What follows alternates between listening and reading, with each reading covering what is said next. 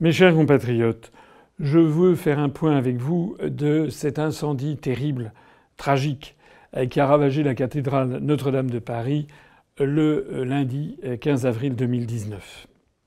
Dans la mémoire collective des Français, mais pas seulement des Français, pour les peuples du monde entier, Notre-Dame de Paris est l'un des symboles principaux de la France. C'est euh, l'un des principaux monuments visités euh, en Europe et même dans le monde. C'est avec le château de Versailles et le mont Saint-Michel l'un des principaux monuments emblématiques de notre pays. Quand vous allez en Chine, au Japon, au Brésil, euh, en Russie, aux États-Unis, dans les pays d'Europe, eh bien très souvent vous voyez, vous voyez Notre-Dame de Paris le long de la Seine, qui est un petit peu la vision rêvée, la vision qui fait rêver les étrangers de tous les pays du monde qui se disent un jour dans ma vie j'essaierai de venir à Paris pour euh, voir euh, Notre-Dame de Paris et les quais de la Seine qui sont perçus un petit peu partout dans le monde comme la quintessence de la beauté et d'une certaine forme de romantisme et d'élégance à la française. L'incendie euh, qui a ravagé Notre-Dame de Paris est intervenu un jour très particulier. Il est intervenu euh, le lundi 15 avril. Il a débuté à 18h43, paraît-il, au pied de la flèche fêtière euh, qui datait en réalité du XIXe siècle. Elle avait été reconstruite par l'architecte du XIXe siècle, Viollet-le-Duc. Lorsque l'incendie a démarré, c'était à peu près une heure avant que sur toutes les chaînes de télévision, on voit l'intervention du président de la République, d'Emmanuel Macron, qui devait euh, faire un tournant dans le quinquennat. Ça avait été annoncé à grand renfort de publicité depuis plusieurs jours sur tous les médias français. On allait avoir un tournant dans le quinquennat. M. Macron allait présenter aux Français les enseignements qu'il tirait du grand débat avec euh, né du mouvement des Gilets jaunes, grand débat sur lequel j'ai eu l'occasion de m'exprimer de nombreuses fois et qui en fait a été surtout un monologue interminable où les principaux intéressés, c'est-à-dire les Français et notamment les Français portant un gilet jaune, avaient été soigneusement écartés. Bref, M. Macron comptait donner un grand coup politique ce soir-là. Or voilà qu'une heure avant, eh bien, l'église Notre-Dame de Paris, la cathédrale Notre-Dame de Paris, s'embrasait dans un brasier, dans un incendie sans précédent dans son histoire. L'affaire a tellement ému immédiatement les visiteurs, les touristes qui étaient aux abords, et puis très rapidement toutes les chaînes de télévision nationales et internationales, que Macron a été contraint par l'événement de reporter à plus tard son euh, discours dans lequel il devait présenter les mesures qui lui avaient inspiré, paraît-il, le mouvement des Gilets jaunes. Alors la première chose que l'on peut noter, c'est que pour le président de la République, cet incendie tombe quand même très mal, puisque ça, d'une certaine façon, euh, ça euh, donne une coloration néfaste au jour qu'il avait choisi. En fait, le grand tournant du quinquennat de Macron, ça n'est pas l'annonce des réformes qu'il voulait faire suite au mouvement des Gilets jaunes, c'est plutôt euh, cette catastrophe absolue de la destruction partielle de Notre-Dame de Paris euh, et qui euh, peut-être, peut-être, va changer le cours des choses et la mentalité des Français. En attendant, le président Macron en a perçu bien sûr les dangers puisqu'il a bien compris que dans l'esprit public, cette affaire est de mauvais augure. Alors évidemment, les esprits purement rationalistes, les esprits froids, posés, rationnels, euh, diront qu'il s'agit simplement d'un malheureux concours de circonstances. Certains anticiperont qu'il s'agit peut-être d'un attentat, d'un attentat terroriste, d'un attentat islamiste. D'autres même envisagent peut-être un attentat sous faux drapeau. J'ai vu tout ça circuler sur les réseaux sociaux le 16, euh, le 16 avril, le lendemain. Euh, mais certains pourront penser qu'il s'agit d'un simple concours de circonstances.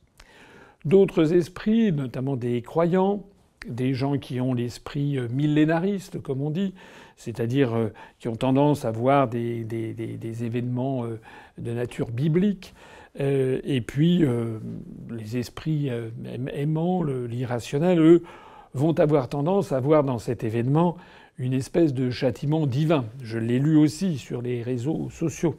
Certains estiment que c'est une espèce de manifestation de divin qui euh, met en garde, mettrait en garde le peuple français devant la destruction du pays de Saint-Louis. Certains d'ailleurs ont remarqué que le même jour, et pratiquement à la même heure, il y a eu aussi un début d'incendie, mais qui a, qui a fait moins de ravages, euh, dans la grande mosquée Al-Aqsa de Jérusalem, qui est le troisième lieu saint de l'islam.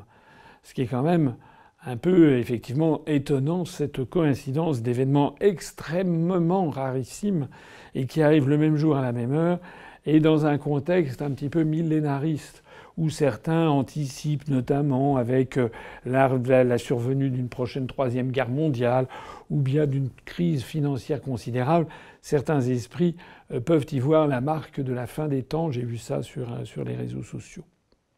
Et puis il y a une troisième catégorie d'esprits qui ne sont ni enclins au surnaturel à l'irrationnel, ni enclins non plus à la banalisation de l'événement, qui y voient à tout le moins une espèce de coïncidence troublante et de mauvais présages.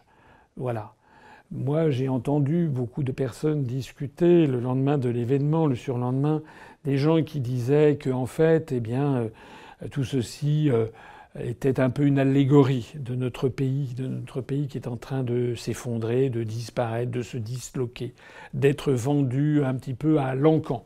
De fait, lorsque l'on voit euh, que Macron a accepté la vente du TGV à l'Allemagne, la rapine des Américains sur Jacques Alstom, la mainmise des Américains sur euh, Technip, le fait que des intérêts chinois ont acheté plus de 120 vignobles dans le Bordelais, ont racheté des centaines d'hectares dans la Beauce, rachètent des forêts de chênes euh, qu'ils vont ensuite envoyer en Chine pour y être travaillés. Euh, lorsque les Français constatent que Macron et son gouvernement euh, s'apprêtent à démanteler, ont commencé à démanteler le droit du travail, toutes les protections sociales que nos parents, nos grands-parents, nos arrière-grands-parents avaient obtenues, non seulement pour eux, mais pour leur progéniture et leur descendance. Lorsque les Français constatent que Macron, tel un écervelé, signe le pacte d'Aix-la-Chapelle avec l'Allemagne, où euh, il annonce que euh, la diplomatie française a pour objectif principal avec l'Allemagne de donner à l'Allemagne un siège permanent au Conseil de sécurité des Nations Unies avec droit de veto. Euh, et puis laisse, on peut comprendre que finalement la France pourrait aller se laisser faire jusqu'à céder également notre armement nucléaire à l'Union européenne. Lorsque les Français apprennent que l'Allemagne, loin d'être d'éprouver une certaine gratitude pour ces gestes inimaginables de la part d'un président français, en redemande encore davantage, puisque la successeur de Mme Merkel, qui est à la tête de la CDU, Mme Annegret Kramp-Karrenbauer, a répondu à Macron qu'elle voulait que la France cède maintenant son siège permanent au Conseil de sécurité à l'Union européenne. Lorsque l'on constate que Macron et son gouvernement cèdent des pans entiers du patrimoine national, par exemple, EDF qui commence à être privatisé, Engie, la SNCF, les aéroports. À l'aéroport de Paris, la loi de privatisation d'aéroports de Paris, et de Engie et de la Française des Jeux a été acquise il y a quelques jours à peine.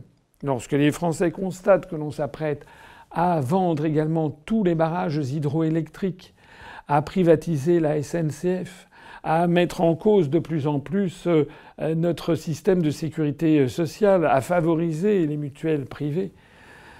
Lorsque les Français constatent aussi que nos bâtiments historiques sont dans un état de délabrement avancé, je me rappelle notamment ce que M. Stéphane Bern avait fait, hein, le scandale qu'il avait fait il y a un peu plus d'un an, je crois, où il avait justement annoncé que les, monuments historiques euh, étaient en train d'être euh, comment dirais-je, de se détériorer à grande allure du fait de l'absence des financements.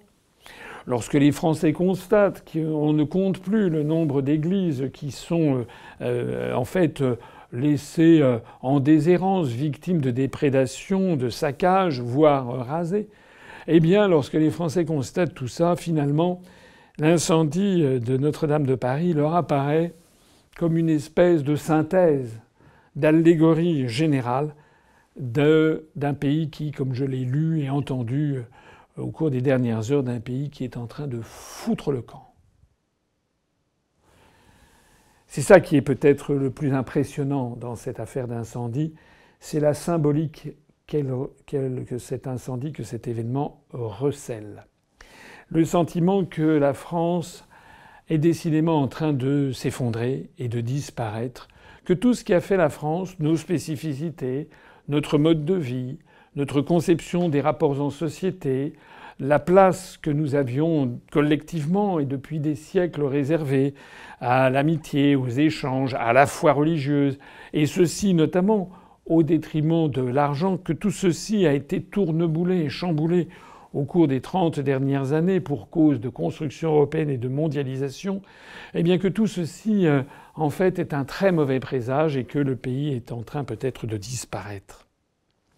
Le président Macron d'ailleurs l'a bien senti, puisque le 16 avril au soir, il a fait une très brève allocution de 6, de 6 minutes seulement, où d'un seul coup, il, il a pris des accents patriotiques, ce qui est extrêmement nouveau chez lui, en parlant d'un projet national et en disant que notre projet devait être passionnément français. Passionnément français. Ça veut donc dire que Macron et ses conseillers ont compris la portée extrême de cet événement en termes symboliques et en termes historiques. D'autres ont essayé de le comprendre et chacun a essayé de, euh, comment dirais-je, de, de, faire recette sur cet événement. Passons l'émotion toute naturelle des premières heures suivant l'annonce, mais lorsque l'on voit par exemple que la Commission européenne a eu le culot, le culot de, parler de Notre-Dame d'Europe, de s'attribuer la, cathédrale Notre-Dame de Paris, et l'on imagine assez volontiers que l'Union européenne va donner de l'argent des fonds européens en exigeant de mettre partout le drapeau bleu aux étoiles d'or pour essayer de faire croire au peuple français que grâce à la construction européenne, eh bien, nous allons pouvoir reconstruire la charpente de Notre-Dame de Paris, on atteint des sommets de récupération assez abjects. Assez abjects.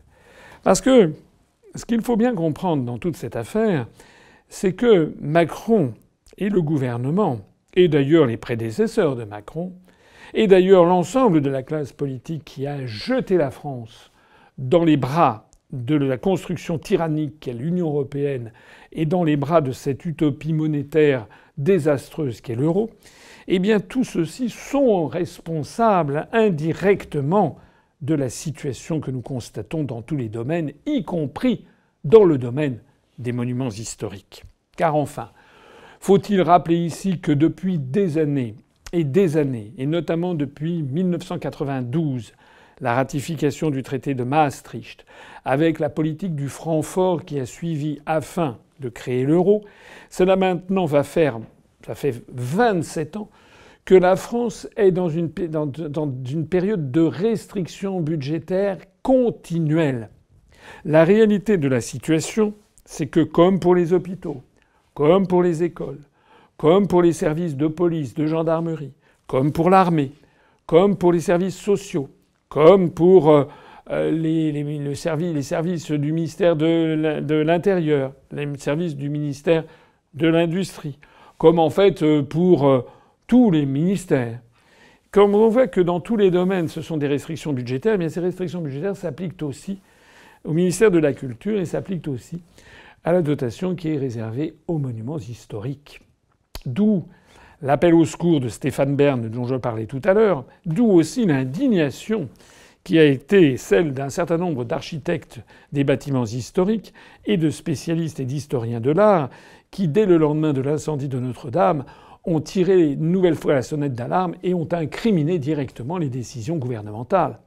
Parce que cela fait des années et des années que l'on ne met pas l'argent nécessaire pour restaurer les bâtiments publics.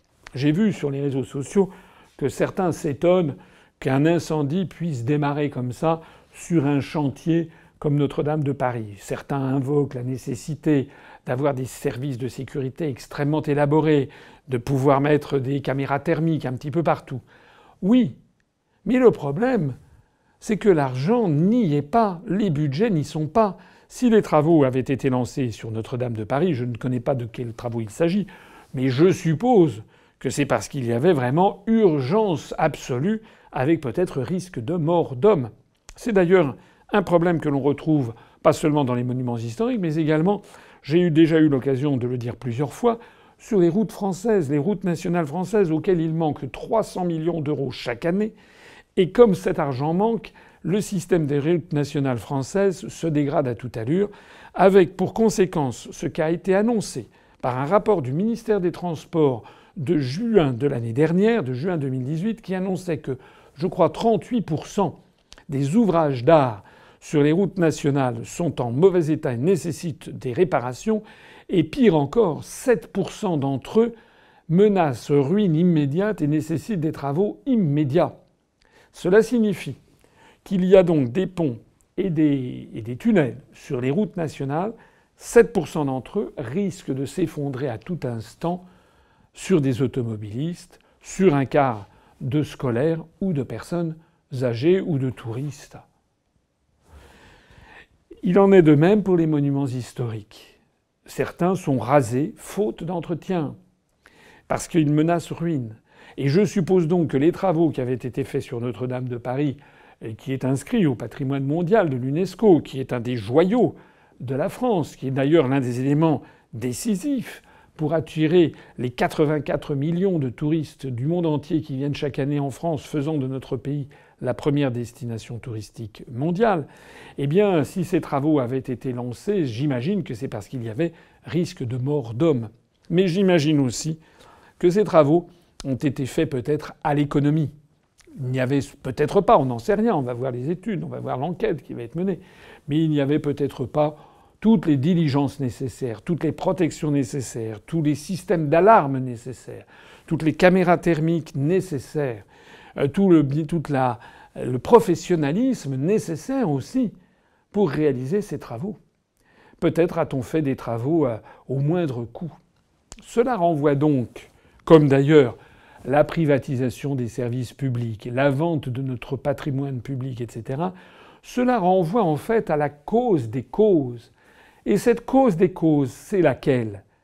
C'est notre appartenance à l'euro, puisque par dogmatisme, par fanatisme, par dogmatisme politique, fanatisme quasi religieux, dogme européiste, interdit de remettre en cause, les Français et les dirigeants français, reprenant la devise jésuite perende à cadaver, je, suis prêt à en mourir, préfèrent rester dans la même monnaie que l'Allemagne, ce qui n'est pas possible, ce qui ne peut mener qu'au désastre et ce qui de toute façon finira par une explosion générale. J'ai déjà eu l'occasion d'exposer, Vincent Brousseau également, et d'autres économistes aussi d'ailleurs. Nous avons eu l'occasion d'exposer que tant que la France restera dans l'euro, nous avons une monnaie qui est surévaluée par rapport à la compétitivité de l'économie française. Cette monnaie est un cote mal taillée entre le Deutschmark et la drachme grecque. Cette monnaie favorise l'Allemagne. Cette monnaie défavorise durement l'Italie et la France. Une étude très approfondie d'une société savante allemande l'a montré il y a trois semaines, un mois, en exposant que la France, que les Français avaient perdu collectivement depuis 20 ans l'équivalent de 56 000 euros par personne. Ce dogmatisme qui nous pousse à rester dans l'euro et comme nous ne pouvons pas dévaluer l'euro par définition, puisque nous avons une monnaie qui est la même que celle de l'Allemagne, c'est pas la même juridiquement, chaque monnaie, nous avons gardé nos monnaies nationales, mais ce qui est la même, c'est euh, le, lien de 1 pour 1 avec la monnaie, la créance sur la Bundesbank et la créance sur la Banque de France. Comme cette monnaie, son taux de change externe est trop important par rapport euh, à la compétitivité de l'économie française, la France est contrainte contrainte monétairement, si l'on peut dire, de en permanence restreindre le niveau de vie des Français, d'où d'ailleurs le déclenchement de l'affaire des Gilets jaunes, et également contrainte de réduire systématiquement ses dotations budgétaires, d'être dans une spirale sans fin de restrictions budgétaires, Or, ces restrictions budgétaires et cette politique constamment récessive, loin d'apporter une solution d'ailleurs, plongent la France dans une récession toujours plus approfondie, dans la baisse de ressources fiscales, et nous n'arrivons par ailleurs jamais à rétablir notre équilibre budgétaire pour cette raison-là. En un mot, petite cause, grands effets, comme dit le proverbe. Parce que nous avons une classe politique qui refuse mordicus de regarder le problème de l'euro en face, parce que nous avons une classe politique qui, par, par vanité, par orgueil, refuse de reconnaître qu'elle a eu tort de pousser les Français dans l'Union européenne et dans l'euro, eh bien cette classe politique est en train d'entraîner le pays à la ruine, en particulier avec nos monuments historiques. C'est la raison pour laquelle l'incendie de Notre-Dame de Paris n'est pas uniquement fortuit, n'est pas uniquement un hasard. L'incendie de Notre-Dame de Paris, venant après tout ce que j'ai décrit précédemment, est le symbole, l'allégorie de la démence qui s'est emparée des dirigeants français depuis maintenant trois décennies et qui pousse en fait à détruire ce qu'a été la France par esprit de système et de dogme. Je voudrais revenir un peu sur l'histoire de Notre-Dame de Paris très brièvement pour rappeler simplement que Notre-Dame de Paris un des hauts lieux de la chrétienté et un des hauts lieux de l'Église catholique française. L'église Notre-Dame de Paris, la basique, la cathédrale Notre-Dame de Paris, c'est une basilique mineure par ailleurs, euh, elle n'a pas été construite sur rien. À l'origine de l'origine, elle est dans l'île de la Cité, c'est-à-dire le cœur même de la cité antique de Lutèce. Euh, à l'époque gallo-romaine, lorsque la Gaule avait été conquise par Rome, les Romains avaient construit à cet emplacement, donc dans ce qui est aujourd'hui l'île de la Cité, un temple dédié à une divinité. Et savez-vous à quelle divinité était dédié ce temple? Euh, Ce temple était dédié à Jupiter. Il est assez ironique que Macron, qui se prétendait être Jupiter, dans les débuts de son règne, en toute immodestie, appelez-moi Jupiter, chers amis, Macron, qui prétendait régner de façon jupitérienne, en fait, euh, fait tout le contraire. Il est incapable de, s'en tenir à des décisions précises. En permanence, ce sont euh, des travaux de maquignon, une espèce de logorée monomaniaque. Eh bien, euh, en fait, c'est le temple de Jupiter qui, à travers Notre-Dame de Paris en flammes, a été atteint. Pour poursuivre dans ces rappels historiques, je voudrais rappeler que la, cathédrale de Notre-Dame de Paris a été. Euh, ses travaux ont commencé en 1163, euh, donc en plein Moyen Âge, sous le roi Louis VII. Louis VII, euh, à l'époque, c'est la France est encore toute petite. Le domaine royal, c'est en gros l'île de France, un peu le sud en allant jusque vers la Loire, un peu le nord mais une grande partie de l'ouest de la France est la possession des Plantagenets, et donc de la famille des Plantagenets, c'est-à-dire des Anglais. La France, en fait, est en conflit avec euh, l'Angleterre déjà, qui ont des, possessions. Euh, le fils de Louis VII, Philippe, II, Philippe II Auguste, se restera dans l'histoire pour toute une série d'événements, mais euh, restera en particulier dans l'histoire pour ce que l'on a appelé le beau dimanche de Bouvines, la célèbre victoire de Bouvines de 1214, au cours de laquelle la monarchie française a réussi à battre l'Europe coalisée déjà contre la France. La cathédrale Notre-Dame de Paris, dont la construction s'est échelonnée sur plusieurs siècles, est donc née dans ces circonstances, à l'époque des croisades, à l'époque où l'Europe coalisée essaye d'empêcher le royaume de France de s'étendre et de prendre la place qu'il devait prendre dans notre histoire. En d'autres termes, la construction de Notre-Dame de Paris dans la ville capitale sous, euh, sous Philippe Auguste, euh, sous Louis VII et Philippe Auguste, euh, correspond à, un processus d'affirmation nationale. Et c'est la raison d'ailleurs pour laquelle cette cathédrale, qui est l'une des plus belles cathédrales de France, que l'on peut comparer à la cathédrale de Chartres, bien qu'elle soit plus grande, à la cathédrale de Reims, où étaient sacrés nos rois, et puis également euh, la cathédrale de Bourges, qui est une très belle cathédrale. Il y a aussi la cathédrale d'Amiens. Enfin, je ne vais pas citer toutes les belles cathédrales de France. Mais en tout cas, Paris, Chartres, Reims comptent parmi les cathédrales les plus célèbres, non seulement de France, mais du monde entier.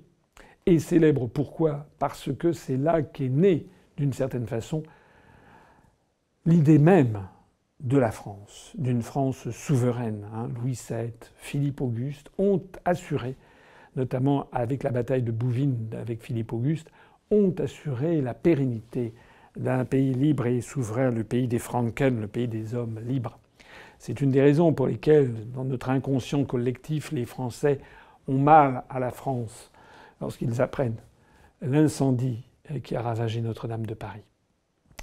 Notre-Dame de Paris a une histoire décidément étonnante puisque en 1792, au moment de la Révolution française, la flèche fêtière s'est effondrée naturellement.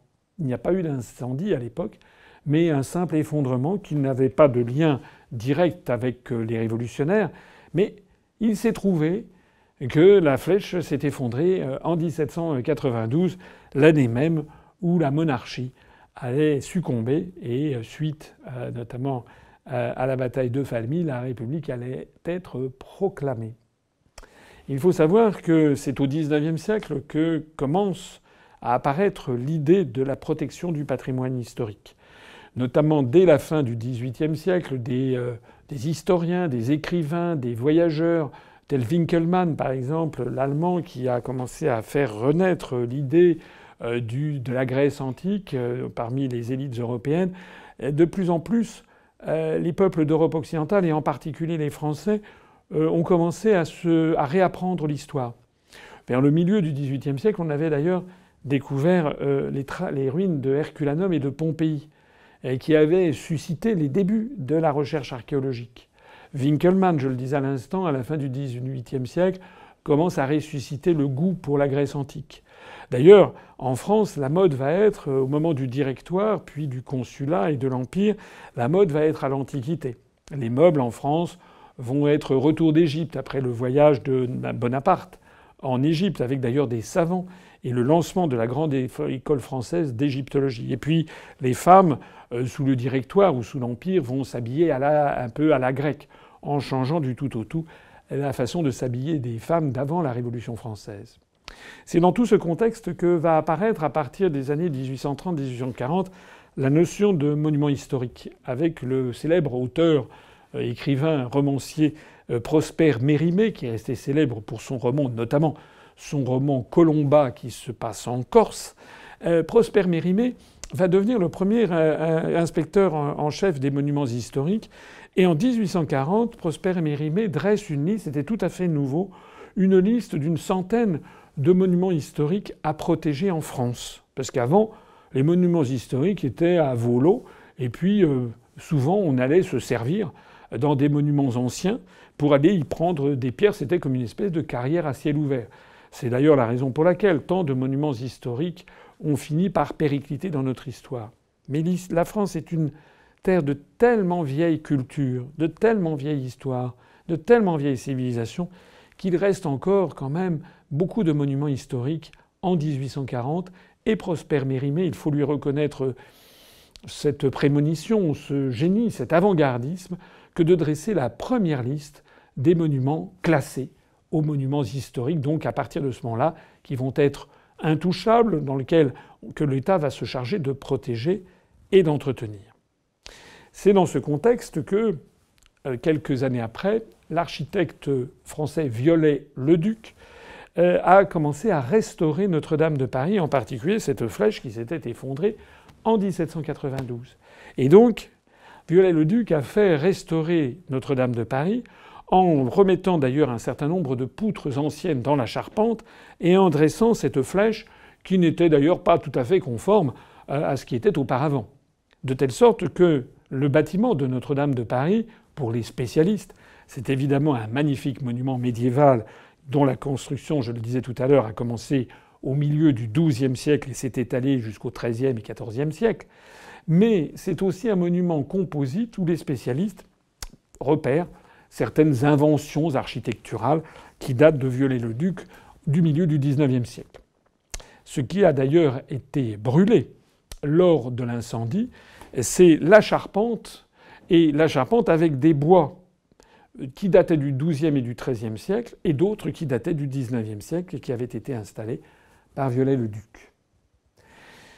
L'incendie, je l'ai dit tout à l'heure, de Notre-Dame de Paris témoigne que l'État ne fait plus son devoir vis-à-vis de cette liste des monuments historiques. Liste d'ailleurs qui a été considérablement agrandie depuis Prosper Mérimée. De plus en plus de monuments ont été inscrits aux monuments historiques et comme il y en avait pléthore, puisque la France, encore une fois, est un immense pays de culture et de richesse architecturale, patrimoniale et artistique, eh bien on a inventé un inventaire supplémentaire, une inscription aux monuments historiques qui est un degré de protection moindre que les, monuments classés monuments historiques. Et c'est un péché contre l'esprit, mais aussi un péché contre la loi, que le fait que la France, que le gouvernement, que l'État n'assure plus la protection de ce patrimoine collectif que nous devons aux générations futures, de même que les générations passées se sont engagées, mobilisées pour nous transmettre ce trésor. Je voudrais avoir ici un propos un petit peu euh, moins désolant, en rappelant quand même que le malheur qui a frappé Notre-Dame de Paris n'est pas le désastre le plus terrible que l'on puisse imaginer. Pourquoi? Parce que il faut rendre ici un hommage vibrant euh, aux, je crois, 400 pompiers euh, qui sont arrivés sur place très rapidement et qui ont passé jusqu'à 10 heures du matin le lendemain, la nuit entière, à lutter contre l'incendie qui était féroce. Ce qu'il faut savoir, c'est que contrairement à ce que j'ai euh, entendu ici ou là, tout le bâtiment n'a pas été détruit. Heureusement.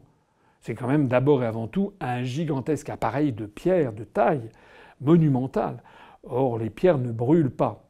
Certes, du fait d'un échauffement d'un brasier considérable, les joints pourraient jouer et il pourrait y avoir, du fait de la chaleur dégagée, des joints qui bougent euh, et puis euh, des phénomènes de, de, comment dirais-je, de, poussée d'air chaud qui aurait pu déstabiliser l'édifice. On l'a cru à un moment, ça n'a pas été le cas. De telle sorte que le pire a été évité, en ce sens que Notre-Dame de Paris, euh, j'y suis passé euh, quelques heures après, euh, est toujours là et bien là, même si toute la toiture a disparu, ce qui choque.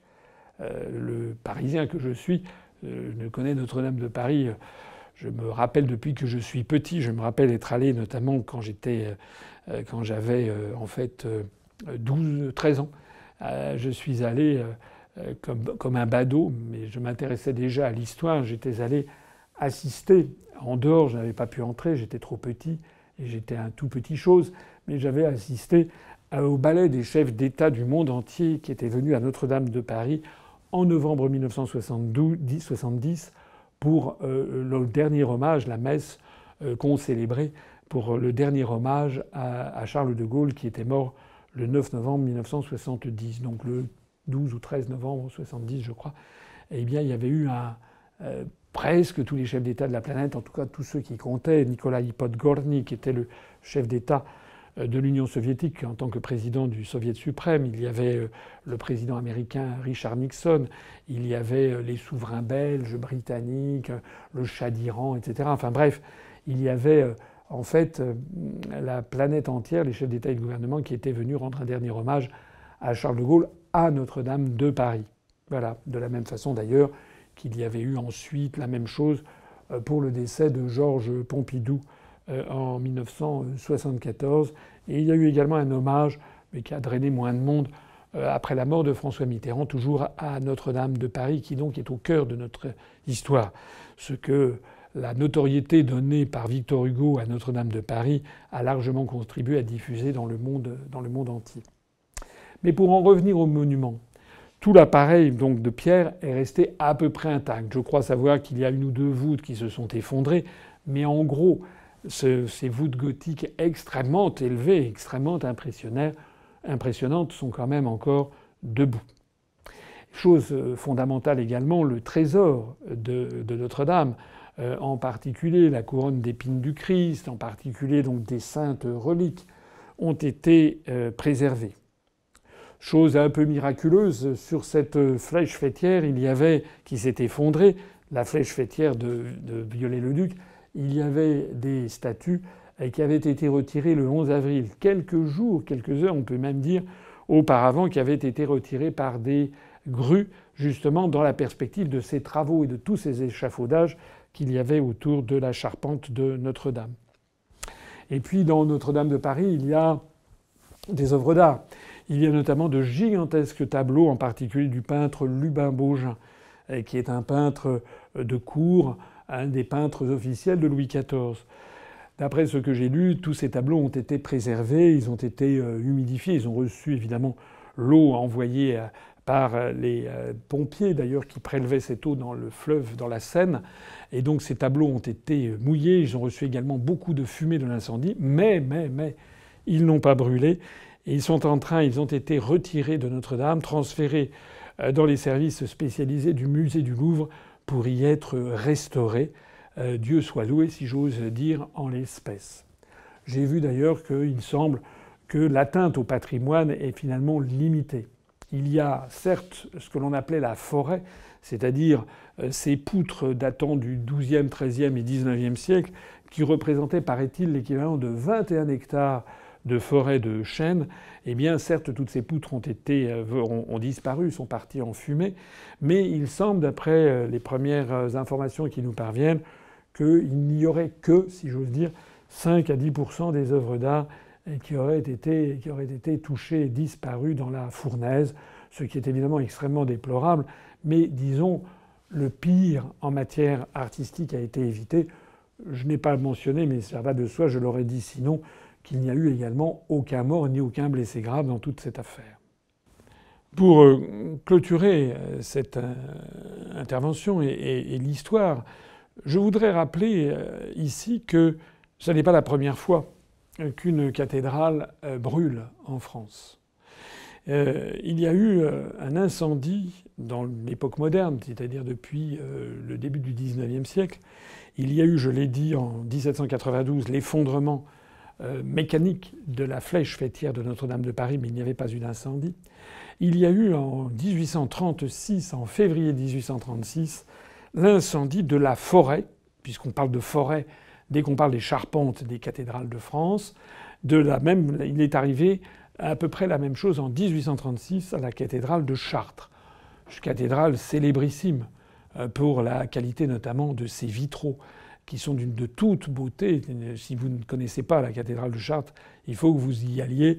Il y a une immense chose dans la cathédrale de Chartres, y compris un labyrinthe gravé dans le sol, euh, y compris euh, des tas de références historiques, mais aussi des vitraux d'une beauté sans, sans équivalent, avec le fameux bleu de Chartres. En février 1836, l'ensemble de la toiture a brûlé, et c'était dû à la défaillance, à, la, comment dirais-je, à la négligence de deux ouvriers euh, qui avaient laissé sur place des, des, un réchaud, quelque chose comme ça, qui s'était enflammé. Il est possible, possible, on ne sait pas, mais les premiers éléments de l'enquête euh, qui à Paris donnent à penser que c'est un petit peu la même chose. Sauf que en 1836, c'était un peu plus excusable parce que en 1836, c'était quatre ans avant 1840, avant l'inscription aux monuments historiques, la première inscription aux monuments historiques, l'invention même du classement en monuments historiques qu'avait inventé euh, Prosper Mérimée. Et les précautions en matière de sécurité étaient bien moindres. Les précautions en matière de sécurité étaient bien moindres, mais l'atmosphère politique, finalement, était également confuse, puisque 1836, ça se situe six ans après 1830, euh, et ça se situe 12 euh, ans avant 1848. En 1836, on est sous le règne de Louis-Philippe. Euh, les Français, surtout les Parisiens, ont chassé du pouvoir Charles X. Les Français, surtout les Parisiens, voulaient le rétablissement d'une deuxième république. Et puis c'est une révolution qui a avorté en 1830 lorsque Charles X s'enfuit. Euh, après, vous savez, vous connaissez l'histoire. Charles X, en 1830, s'était attaqué à, la liberté de la presse qu'avaient imposée les puissances européennes après 1815. Au moment de la restauration des Bourbons sur le trône de France, les puissances européennes avaient demandé aux Bourbons d'établir une certaine liberté de la presse et également d'assouplir la monarchie absolue, notamment en ayant des assemblées qui seraient euh, élues. Alors un élu au suffrage censitaire, c'est-à-dire seuls les hommes ayant un certain âge et, disposant d'un certain revenu euh, avaient le droit de vote et pouvaient être élus. Mais c'était l'embryon quand même d'une démocratie parlementaire en France.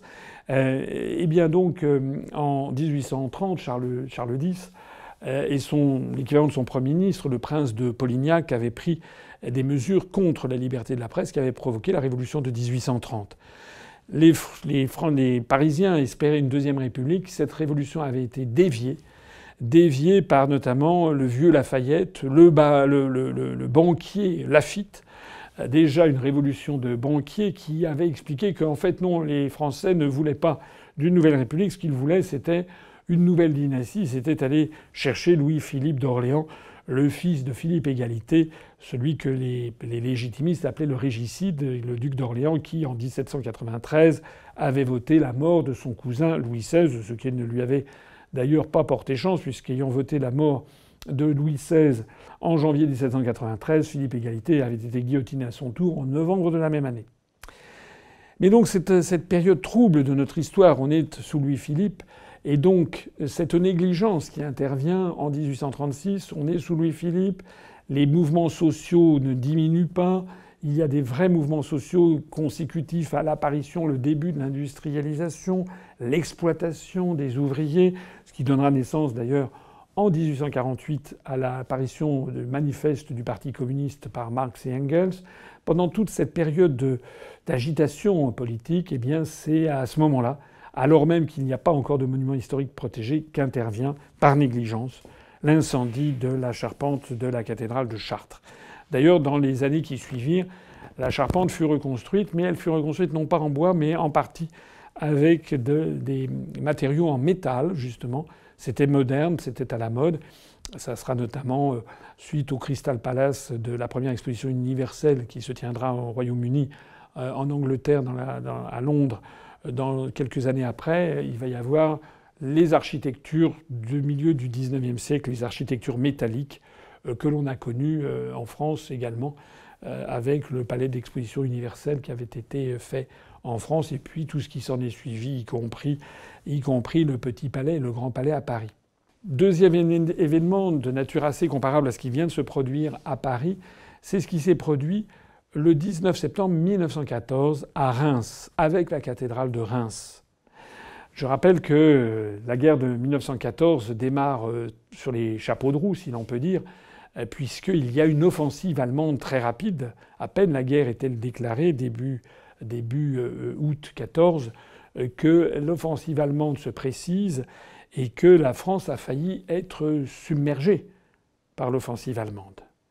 Il a fallu que ce soit euh, le tsar de toutes les Russies, euh, Nicolas II, qui lance une offensive sur le front euh, est contre l'empire de Bismarck, que les armées allemandes soient donc obligées de dégager une partie de l'emprise à l'ouest pour aller se battre contre les troupes tsaristes.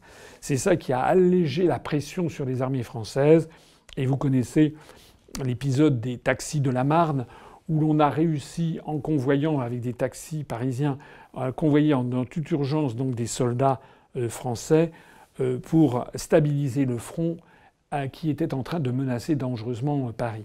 Alors en septembre 1914, eh bien, les troupes allemandes se sont arrêtées le long d'une, ligne de front qui est tout le long du, du nord-est et qui est à portée de canon de la ville de Reims.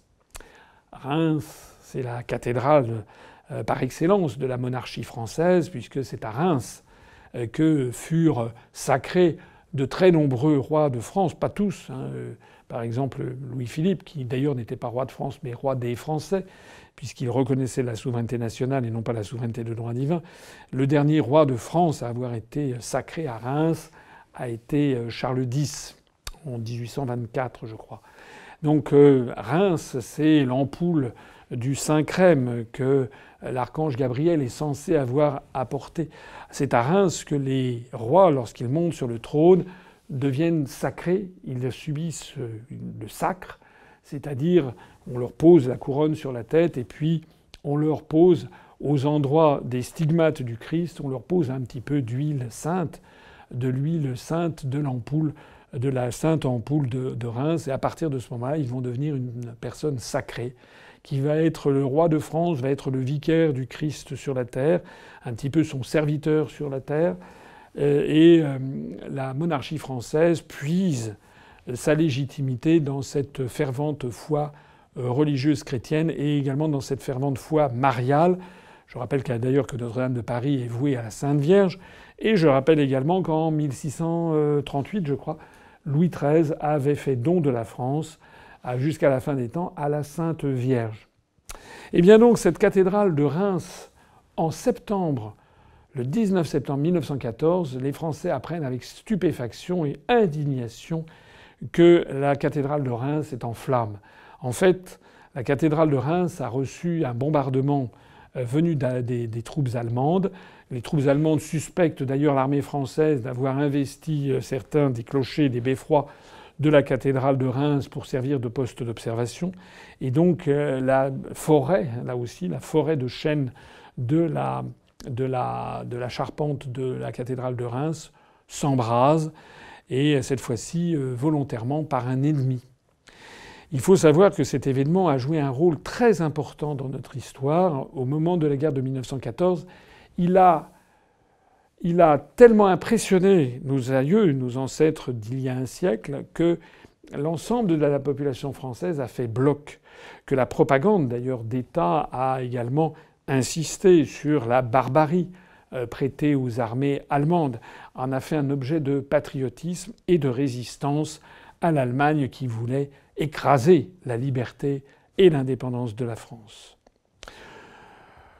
D'autres événements sont arrivés de la même nature avec euh, l'incendie, là aussi, de la forêt de la cathédrale de Nantes, c'était en 1972, et puis euh, d'une basilique à Nantes également en 2015, qui a subi le même sort. Je ne parle pas non plus d'ailleurs euh, du Parlement de Bretagne à, Rennes, dont la charpente a, a, brûlé, et pas seulement la charpente d'ailleurs. Il y a eu des dégâts tout à fait considérables en 2005. Tous ces rappels permettent de comprendre que nous avons affaire à des monuments d'apparence solide, bien entendu, puisqu'ils sont en pierre de taille, mais dont la superstructure, la charpente, est, euh, fragile, puisqu'elle est en bois et un bois particulièrement sec, euh, puisqu'il a parfois 7 ou 8 siècles d'âge depuis qu'il a été coupé. Et euh, ces événements ont tendance malheureusement à se précipiter. 2005, euh, l'incendie euh, du Parlement euh, de Bretagne, 2015 l'incendie de la charpente de la basilique Saint-Donatien de Nantes, 2019 l'incendie de Notre-Dame de Paris. On a l'impression que ces sinistres accélèrent, si j'ose dire, leur survenue et leur rythme. Alors, il est temps de conclure cette affaire.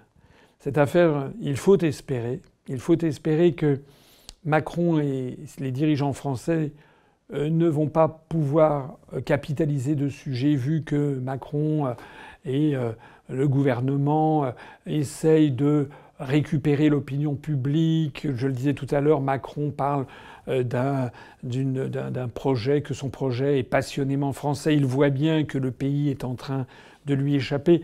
Macron est quand même suffisamment intelligent pour comprendre que l'événement qui vient de se produire et qu'il a empêché de prononcer ce discours de réponse aux Gilets jaunes qui devait, paraît-il, être le tournant de son quinquennat, Macron est suffisamment malin pour comprendre que c'est quand même très, très. Ça fait mauvais genre, c'est très mauvais signe, c'est, très, un présage euh, délétère.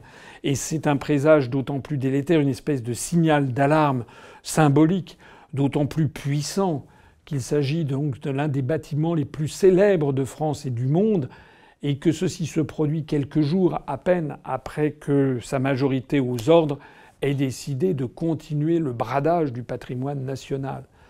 Lorsque l'on voit Macron euh, qui bazarde le patrimoine national, il est infondé, il est ridicule, il est même odieux, c'est même presque obscène de le voir essayer de s'emparer de devenir le chantre de la défense du patrimoine national lorsque l'on voit que c'est sur ses instructions et celles de son gouvernement que l'on a retiré depuis des années et une tendance qui s'accroît les fonds versés à la protection des monuments historiques, et Stéphane Bern en sait quelque chose.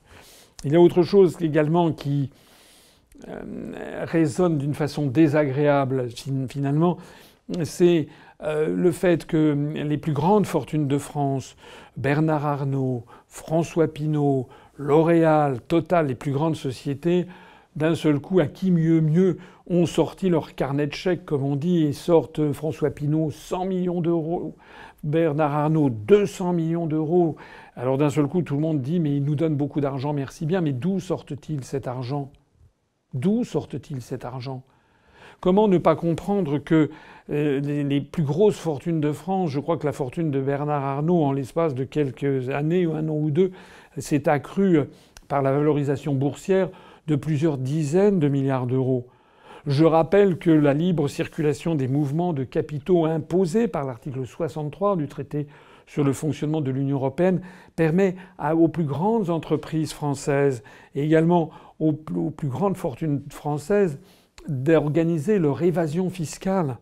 Alors évidemment, maintenant que le constat est fait, euh, voilà qu'ils font un don généreux, mais si la France était la France, s'il y avait une générosité partagée, si euh, on n'organisait pas en fait la non-taxation des plus riches et des grandes entreprises, si on ne limitait pas finalement l'impôt qui pèse sur les plus riches d'entre nous, si ceci ne provoquait pas les déficits budgétaires à répétition, si nous n'étions pas, comme je le disais tout à l'heure, dans la zone euro qui nous impose par ailleurs des restrictions budgétaires constantes et une baisse générale du niveau de vie, eh nous pourrions avoir une politique de protection des monuments historiques, une politique de rénovation des routes et autoroutes, une politique sociale, une politique de non-démolition du droit du travail, une politique de protection de l'agriculture, une politique de défense de notre patrimoine public et notamment de nos services publics.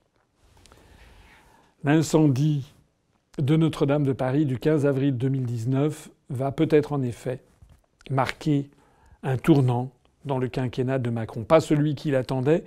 Macron s'attendait à une reprise en main. Il semble, d'après les éléments d'information qui avaient fuité ici ou là, euh, que peut-être, peut-être la montagne allait accoucher d'une souris. En attendant, il était très probable que les Gilets jaunes n'auraient pas obtenu ce qu'ils souhaitaient, qu'il n'y aurait pas la suppression de l'ISF, qu'il n'y aurait pas le référendum d'initiative citoyenne en toute matière au niveau national. Bref, en réalité, Macron a été entre le marteau et l'enclume et allait sortir sans doute un discours qui aurait déçu beaucoup de monde. Cette affaire d'incendie de Notre-Dame vient tout bouleverser, vient changer le cours des choses. Pour ce qui concerne l'Union populaire républicaine, nous espérons que ce symbole sera pour beaucoup de Français comme un avertissement, une espèce de dernier avertissement avant le déluge. Il faut que les Français sortent de leur torpeur collective. Il faut qu'ils cessent de se désintéresser de la chose publique. Il faut qu'ils se, se, réinvestissent en politique. Il faut qu'ils comprennent que la France est actuellement tombée dans les mains de dirigeants qui sont pilotés par des grandes industries, des grands groupes industriels, des grands groupes financiers, par une oligarchie euro-atlantiste, et que les dirigeants français n'obéissent pas au peuple français, ils obéissent à des milliardaires. Les dirigeants français ne se battent pas pour nos intérêts nationaux, ils se battent d'abord et avant tout pour les intérêts d'une petite oligarchie mondiale qui a pris le pouvoir sur l'Union européenne, sur la France et les pays d'Europe par l'intermédiaire de l'Union européenne.